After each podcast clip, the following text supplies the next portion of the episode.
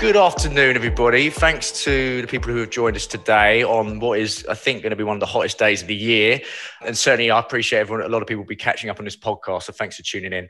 My name is Paul Church. I'm the managing director of Interquest. We're a tech data and digital recruitment business. This is our people culture and tech community, uh, a, a, an area and webinar and podcast series where we, we share ideas to try and improve our businesses, ourselves, and hopefully we can take away something that makes us feel or do or be just a little bit better.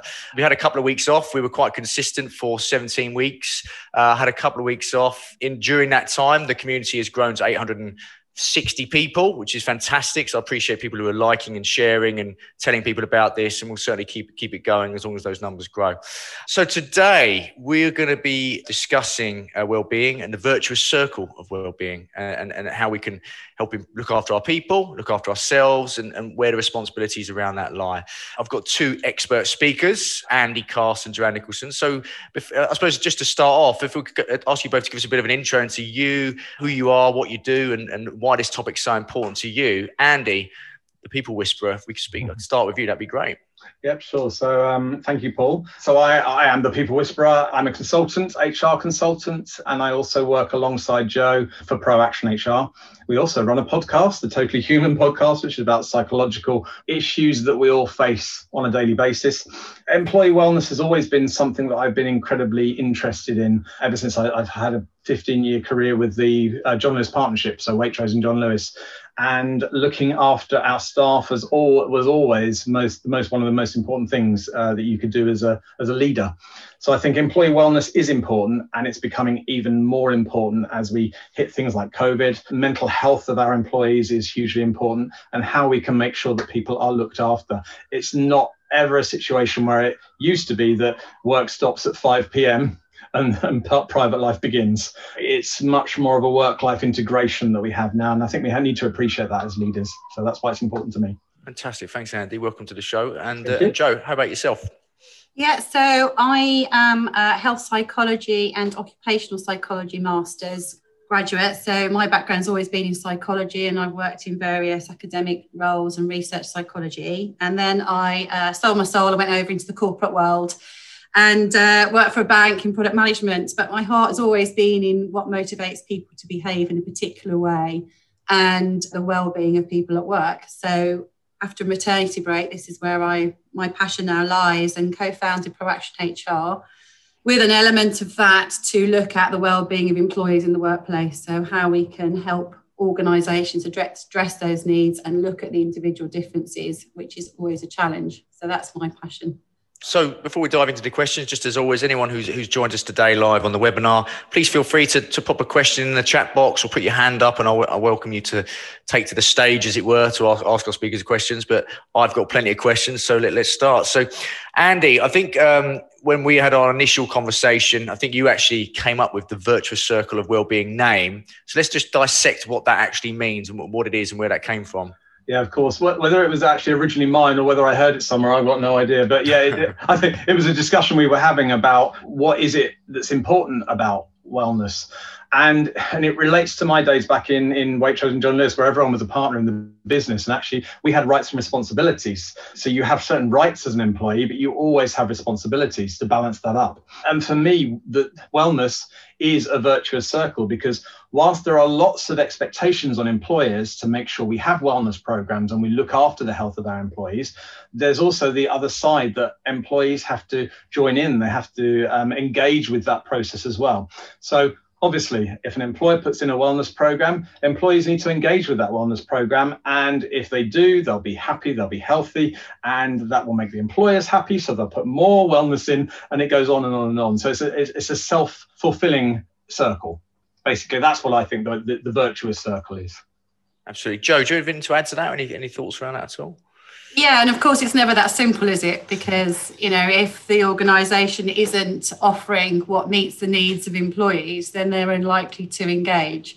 So the employer has a responsibility to make sure that what they're offering actually does meet the needs of their uh, employees, which will be very varied. And to come up with one program that's going to meet everyone's needs is, is what is a challenge in itself. So it's it's not a simple circle, but absolutely they need to get it right so that people will want to participate. Absolutely. And Joe, what, what, do you think in terms of? We know that it sounds obvious. It's important we look after each other and look after the well-being of our workforce. But why, for you, you know, in your role and what you see, why is it so important that businesses need to make this a priority now? What What do you think? Well, obviously, I mean, we've got the events that are happening, and we know that psychological ill health has almost doubled in some aspects over the recent 12 months. And so, for a lot of employees, they're facing challenges that they've never faced before. Now, you know, there are is a responsibility that organisations have to address some of those well-being and to actually encourage employees to bring their whole selves to work. So, you know, obviously organisations want their staff to be performing at their best. If staff are feeling any kind of psychological ill health and they don't feel like they can be themselves, they're not bringing that self to work, then it's going to cause stress, which means they're not going to be able to performing at their best and obviously, we know that this can perpetuate to the worst case scenario, and you end up with staff with burnout and you know not being able to perform. So that's sort of obviously the whole circle there. So you know, then I don't know whether for employees at the moment, they're looking at people who are addressing some of these needs. They've got this need to be addressed. And if organisations aren't meeting those needs, it could be something that they start looking at But when they're looking for future employers, who, who can look after my well-being? Where do you see us at now? Because we've been through so many phases during the pandemic. If we just look at that, where do, where do you see yourselves? What you're seeing from businesses and people you're talking to in terms of where are the well-being levels? I mean, obviously, I'd say maybe the beginning of this year was particularly tough. You know, it was dark, it was miserable. We didn't know what was going to happen. We're coming out of it now. With that, are you seeing improved well-being, or are we, are we still in kind of a languishing phase? Would you say? I would say that if anything, the anxiety is building up as we're getting ready to return to the workplace. That's the biggest issue with most of the people I'm talking to at the moment because it's a new change and it's something you know a year and a bit ago we went through this huge change that we weren't expecting. We've had the opportunity to develop through that. Some of us have gotten really used to not going into the office. Some of us have used to not doing that commute to work anymore. And if anything, that is adding an anxiety that we probably haven't felt before. You know, certainly from a personal position on that. You know, I've got my little garden office built now, which I've been in. I haven't really associated with people in a normal way for quite some time. And when I have to do it, it's going to be quite concerned. So I think, I mean, Joe, I don't know if you agree on that. Is, is that our biggest issue?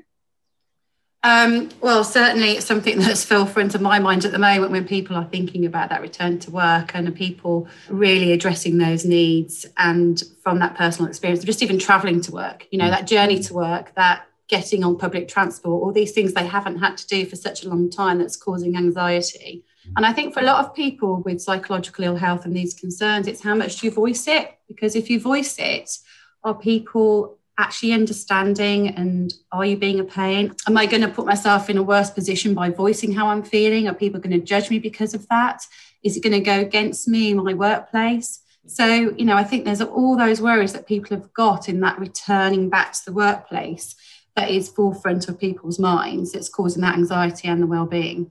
And, it, and, it's funny, really, because I think mental health and the, the movement towards better mental health isn't new. It's not just been caused by COVID but it's almost been building up over the last few years, hasn't it? We had the Caroline Flack situation, the Be Kind movement. Everything has been gearing up, and it's almost like COVID has been the tipping point, which has shown everybody we need to start caring about people and we need to start thinking about the impact that this situation has had on their mental health. But it's, it's not new, but it's almost been exacerbated by something that nature has thrown at us.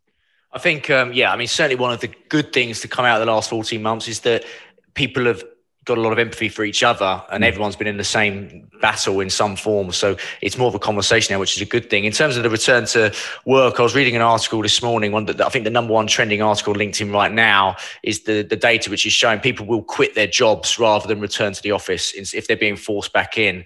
Uh, i know one large recruitment firm for example has forced people back five days a week taking two COVID tests per week, it's, it's going to struggle to keep it well. And we're, in, and we're in the middle of a talent war. So apart from that, if we, if we bring it back to well-being specifically, mm. what, what are the commercial risks for businesses not making this a priority now? What do you, what do you think, Joe?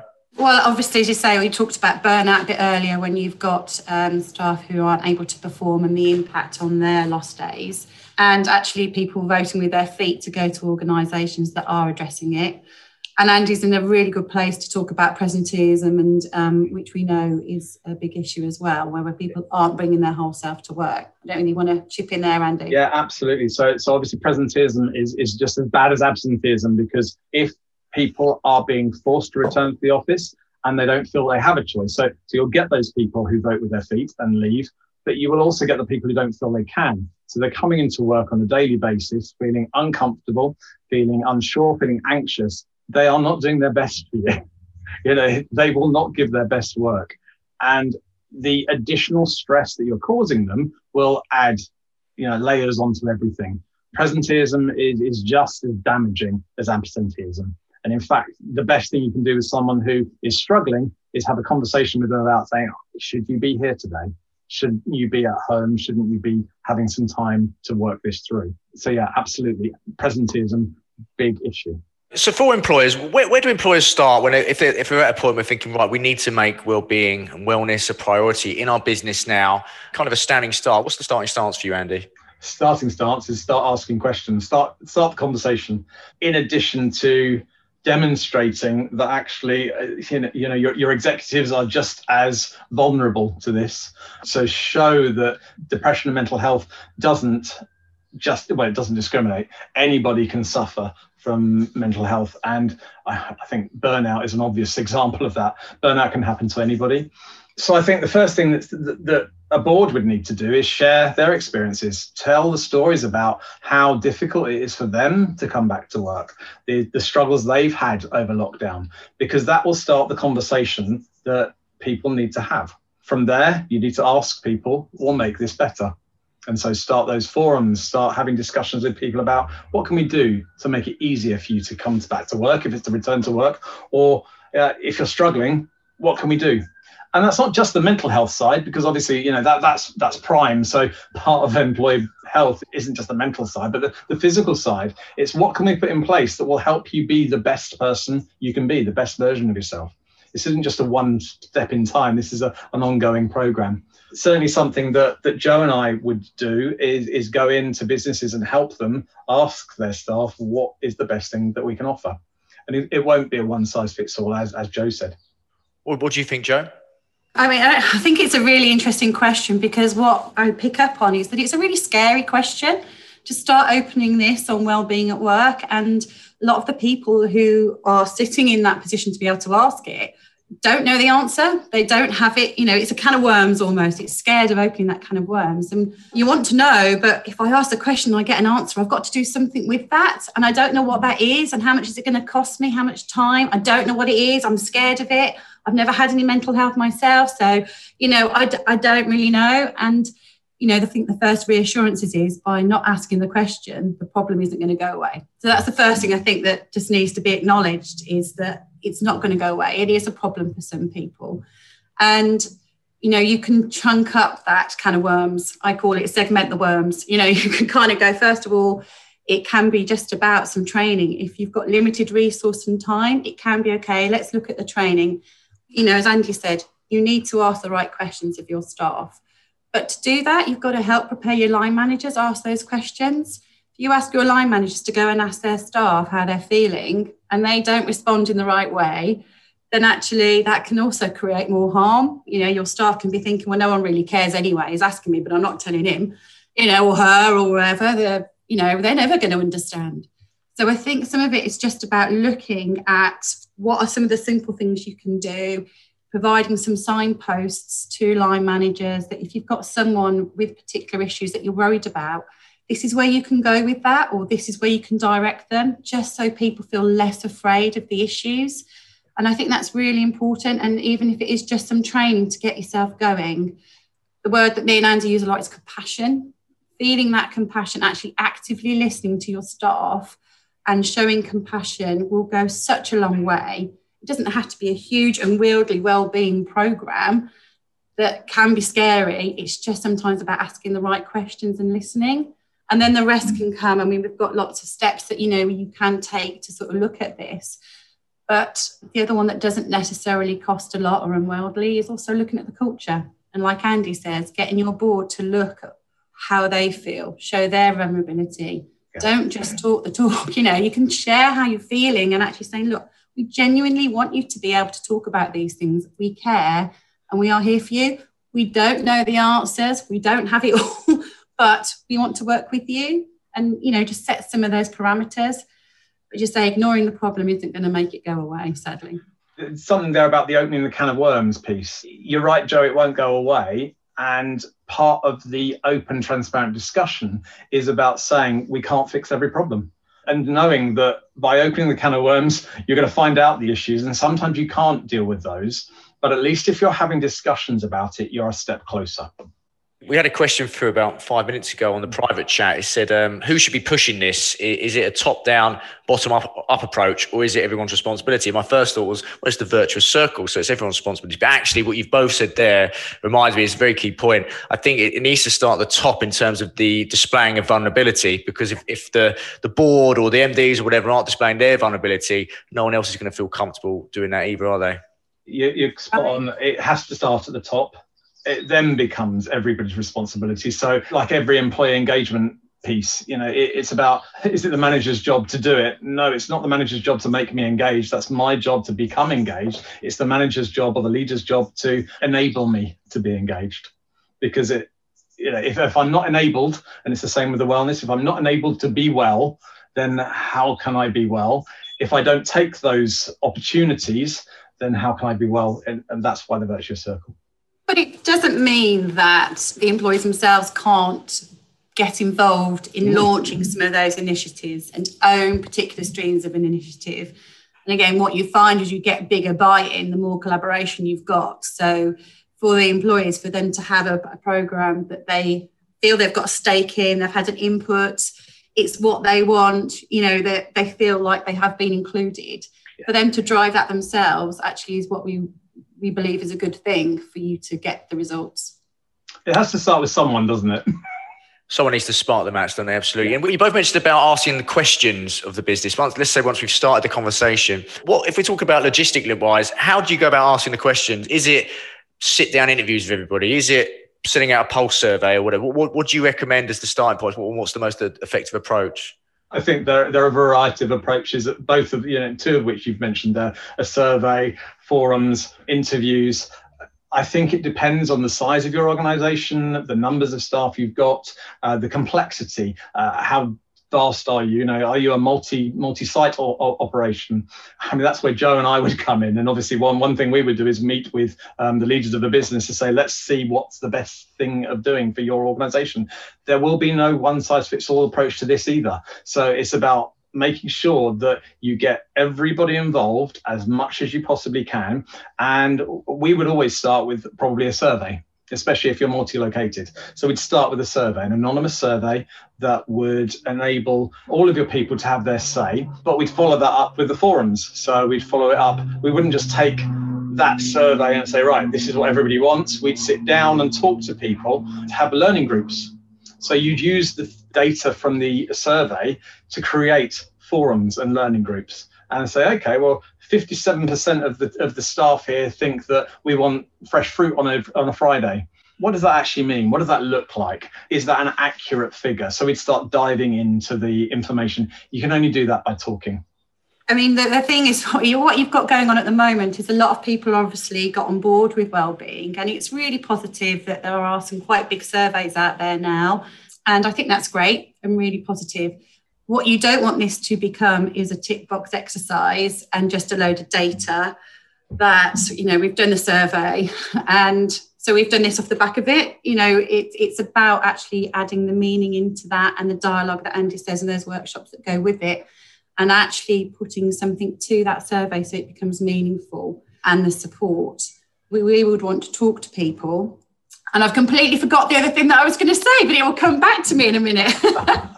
That's okay. So I think with um, one question I had written down is how do businesses ensure they get it right while still understanding they can't be everything to everybody? Is the answer to that based on what I suppose what you've both been saying, really just making sure I suppose the honesty piece is important, just saying that we can't fix everything at once, but also making sure it's as inclusive as possible, as many people are involved in that journey in a conversation as possible. Exactly that, Paul. I'm not sure I could add much more to that than, you know, just invite people to be part of it if decisions are made in the boardroom or in the on the management suite that don't involve everybody's in in interest, then they won't engage in it and they won't take up on it. You know, it's like my funny example of the free fruit on Fridays. You know, some businesses that might work, but it's not a one size fits all piece. And I keep saying that term because it isn't.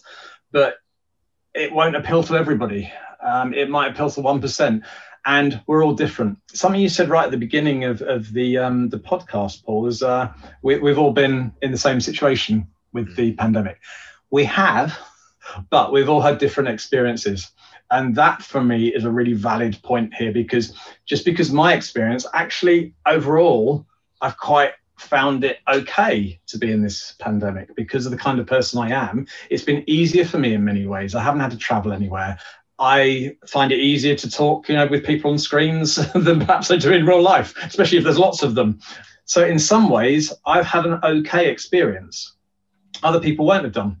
What we can't do is assume that just because we've had a particular experience, everybody's had that experience. And that goes for wellness as well. You know, we can't always put our opinions on other people.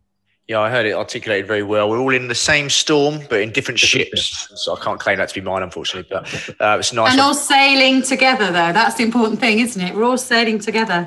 Exactly, absolutely. So, so Joe, how do you, if, we, if we're creating this safe space, we're creating this space where we're getting this conversation going around mental well-being and mental wellness, how do you encourage those who are less interested in being a part of it in the business? Because if we've got a virtuous circle, if we've got people outside of the circle, then it, surely it breaks down do you know, and, and, I find this fascinating from the psychology point of view and the whole uh, influence of attitudes on behavior and how can you predict behavior and what people will do. And, you know, if you have got someone there who's been quite uh, dissing of the whole approach, you haven't got buy in, you know, they can be quite vocal and, you know, we actually feel the need to fit in with the people around us. And, you know, actually that negative voice can be quite dominating and it can affect other people's attitudes. So, you know, for those people who aren't really being won over by it, it is about trying to bring them along on the journey and find those persuasive messages that actually at their board are believing in what they're doing. They're not just doing it for the sake of it, uh, that there is a reason and that they are going to listen to what's being said then I think you're going to help persuade them on their attitude.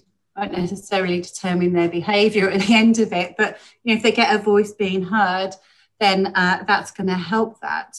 And then if you can see that other people are doing it as well, you actually want to start conforming with what they're doing. If you've got people participating and they believe it's a good thing, then actually that can help sway too. So once you've got the majority of people on board, people tend to want to fit in.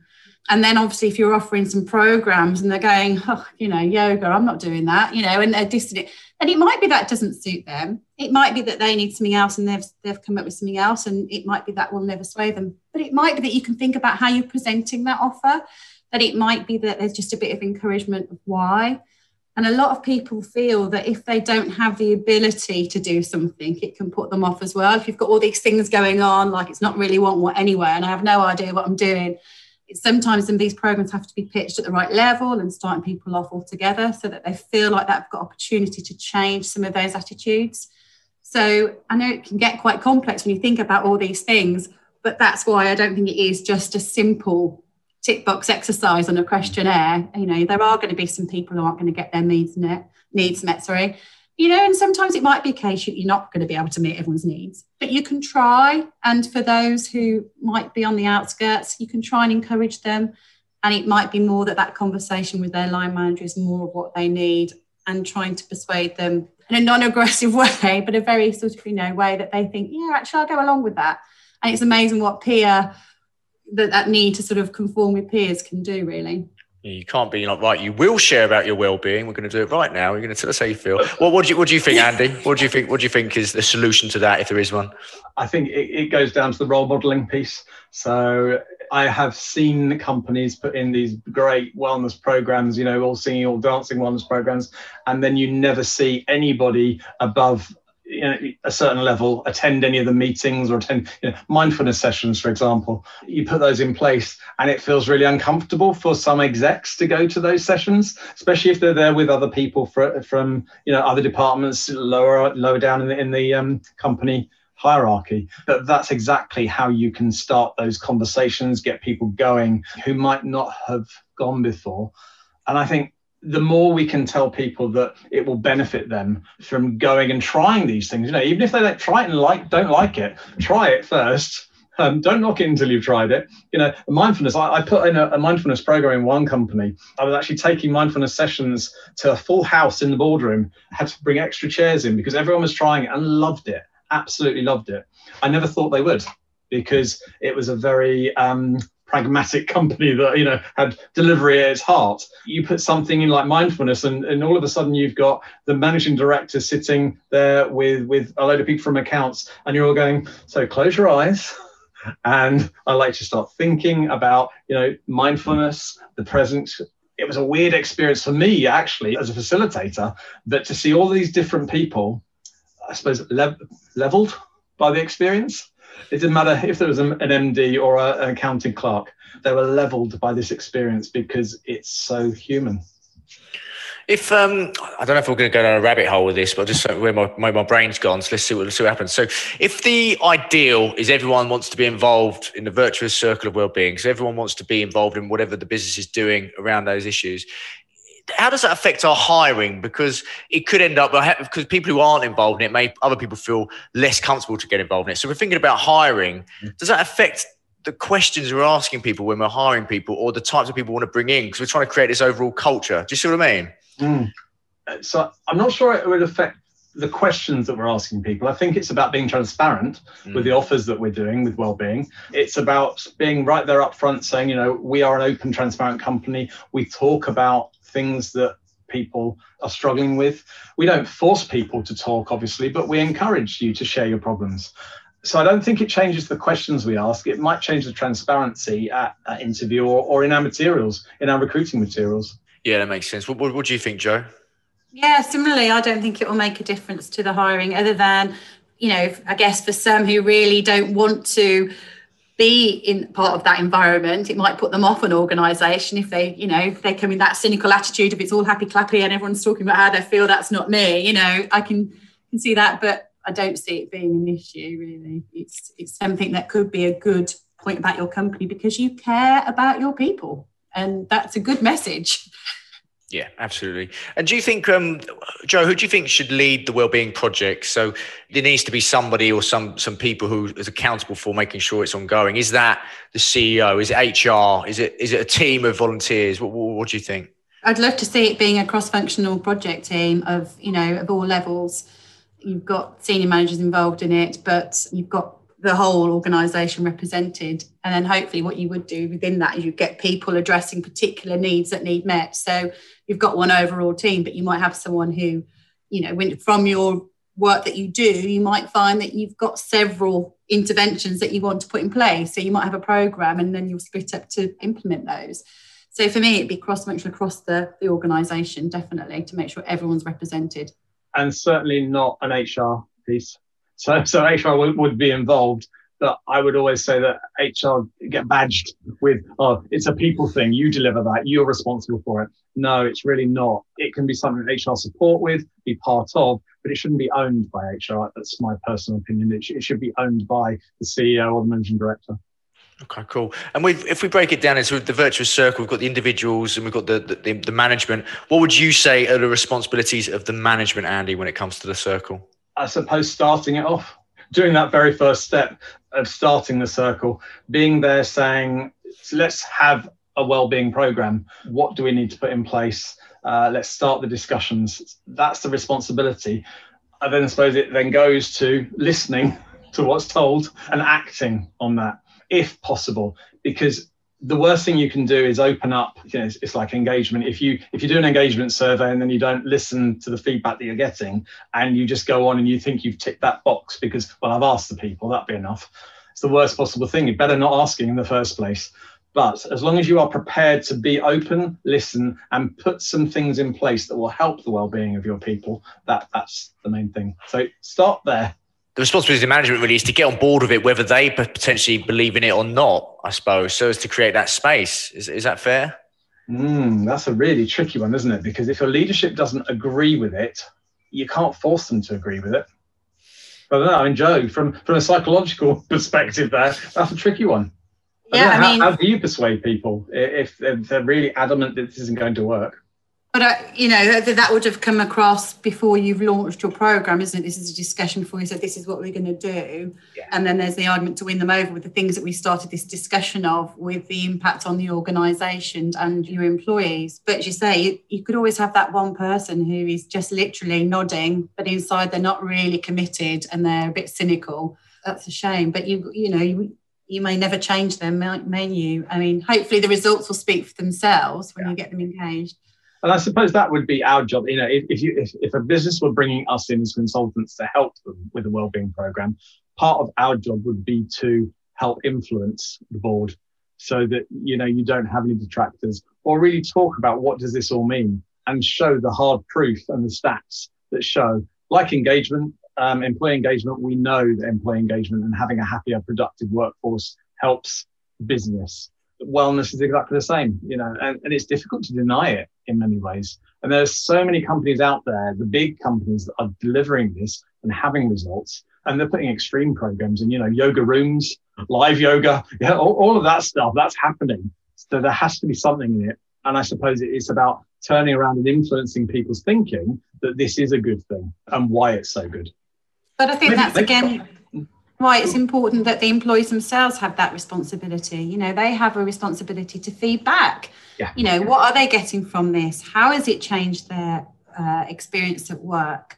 What are they taking from it? And for them to support each other as well. You know, you could you could have that someone sitting next to you who's really quite cynical about it, but they can talk about their experiences and share it, so that they're also part of that circle and it's coming back round. So I think everyone does have a part to play in this you know, and to start looking at themselves to say, well, why why am I against this, or why am I resistant? You know, is it because it's something I've never done before, or because I don't really believe that they care? I don't know. You know, just to start thinking about it themselves.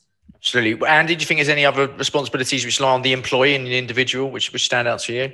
I suppose it's about being honest with the needs. So if you're asked a question and if you're asked what, what health needs or what wellness needs uh, you need. It's about being honest and supporting a program. Programs will fail if people don't support them. So if you are asked and you say, yes, this is what I'd like, it's about then supporting it and making sure that's ongoing. Um, we all know how difficult it is if, if you put on a great program that you think you've got the engagement for and then people drop off gradually. So it's about maintaining that. Sorry, Joe, that's, that's just maybe us think about a flexible program and just because you put in a program, it doesn't have to be there for ever and a day. The way it's it's incepted, you know, the, from the inception, it can change, and that's important to be agile and say, okay, well, this year the theme was yoga, to use the, that that funny one, but this year the theme was yoga. Next year it's going to be mindfulness. The year after that, healthy eating, and and you could break that down into chunks so that you keep it alive and interesting. Sorry, Joe, you were saying. No, no, I think that's really important to keep it alive and interesting, but what I wanted to say was that, you know, we know that sometimes our line managers and etc. can say to us, but I want this delivered today. You know, I, the pressures are still there. You've still got your objectives, and businesses have got some really hard targets going on at the moment. You know, budgets can be tight. They've had a tough year for some of them, and yes, they might go, okay, well, let's put this program in place, and it might be that involves somebody taking time away from their desk, and you know, if it's not supported within the culture and you still feel that drive to hit that objective and you've got to produce that piece of work, then people aren't going to, they're going to start dropping out of mindfulness, aren't they? They're going to, you know, it's the first thing I do when I've got a lot of pressure on. I skip my lunch and I, you know, start working late and I haven't got time. I can't even think about doing mindfulness right now to go into a room and start having an empty mind when I've got this deadline to deliver. So I don't think it is just about, and Andy's not not suggesting it is just about those programs, but it has to be supported by the overall culture of this is important, and to perhaps some think about inside of it the pressures that they're putting on their staff, you know, to enable them to feel like they can attend or free up some time to think about their well-being.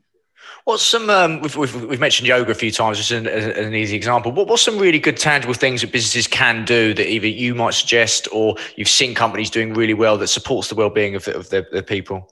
Well, no, I mean, my, what, what comes to more my mind are not those sort of classes and things like that. Mine are more the, you know, at the moment, you might have somebody coming in to sort of do some education on financial well-being. A lot of people are worried about their finances. That's taking a lot of mental energy and a lot of distraction away from the workplace. So it can just be some of that sort of interjection in terms of information and teaching. It can be line manager training on compassion so that you're encouraging to do some active listening. It can be some peer to peer support groups that isn't really anything, it's just you've got forums at lunchtime.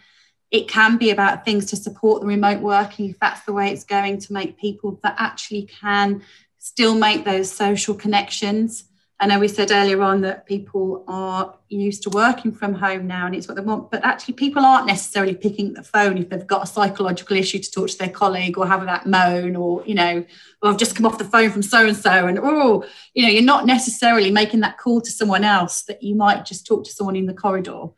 So I think there's uh, just some of those sort of interventions that can actually just help that are not necessarily a yoga program or free fruit. It's actually training and education that just might help a lot, lot of people, and some coaching support. Just you know, that meant sort of just I want to make a change here, but I don't feel as if I know how. I mean, I, I joke about the yoga and the free fruit all the time because that's the perpetual joke that that's what wellness programs are. That certainly from what Joe said there, I totally agree that the networks, the support networks that we can put in place in businesses, they're actually no cost really, apart from a little bit of time, but the lunch and learn sessions. So uh, it doesn't have to be about particular things that are health related. It's just a chance for people to talk about something that's not work related, which often helps. It's that opportunity to switch off. The amount of times we all work through our lunches, and that's one of the first things that I'd say that will help change the culture. If you said to everybody, everybody needs to stop for half an hour today, no emails for half an hour, that's all we need to do to make a step towards that change.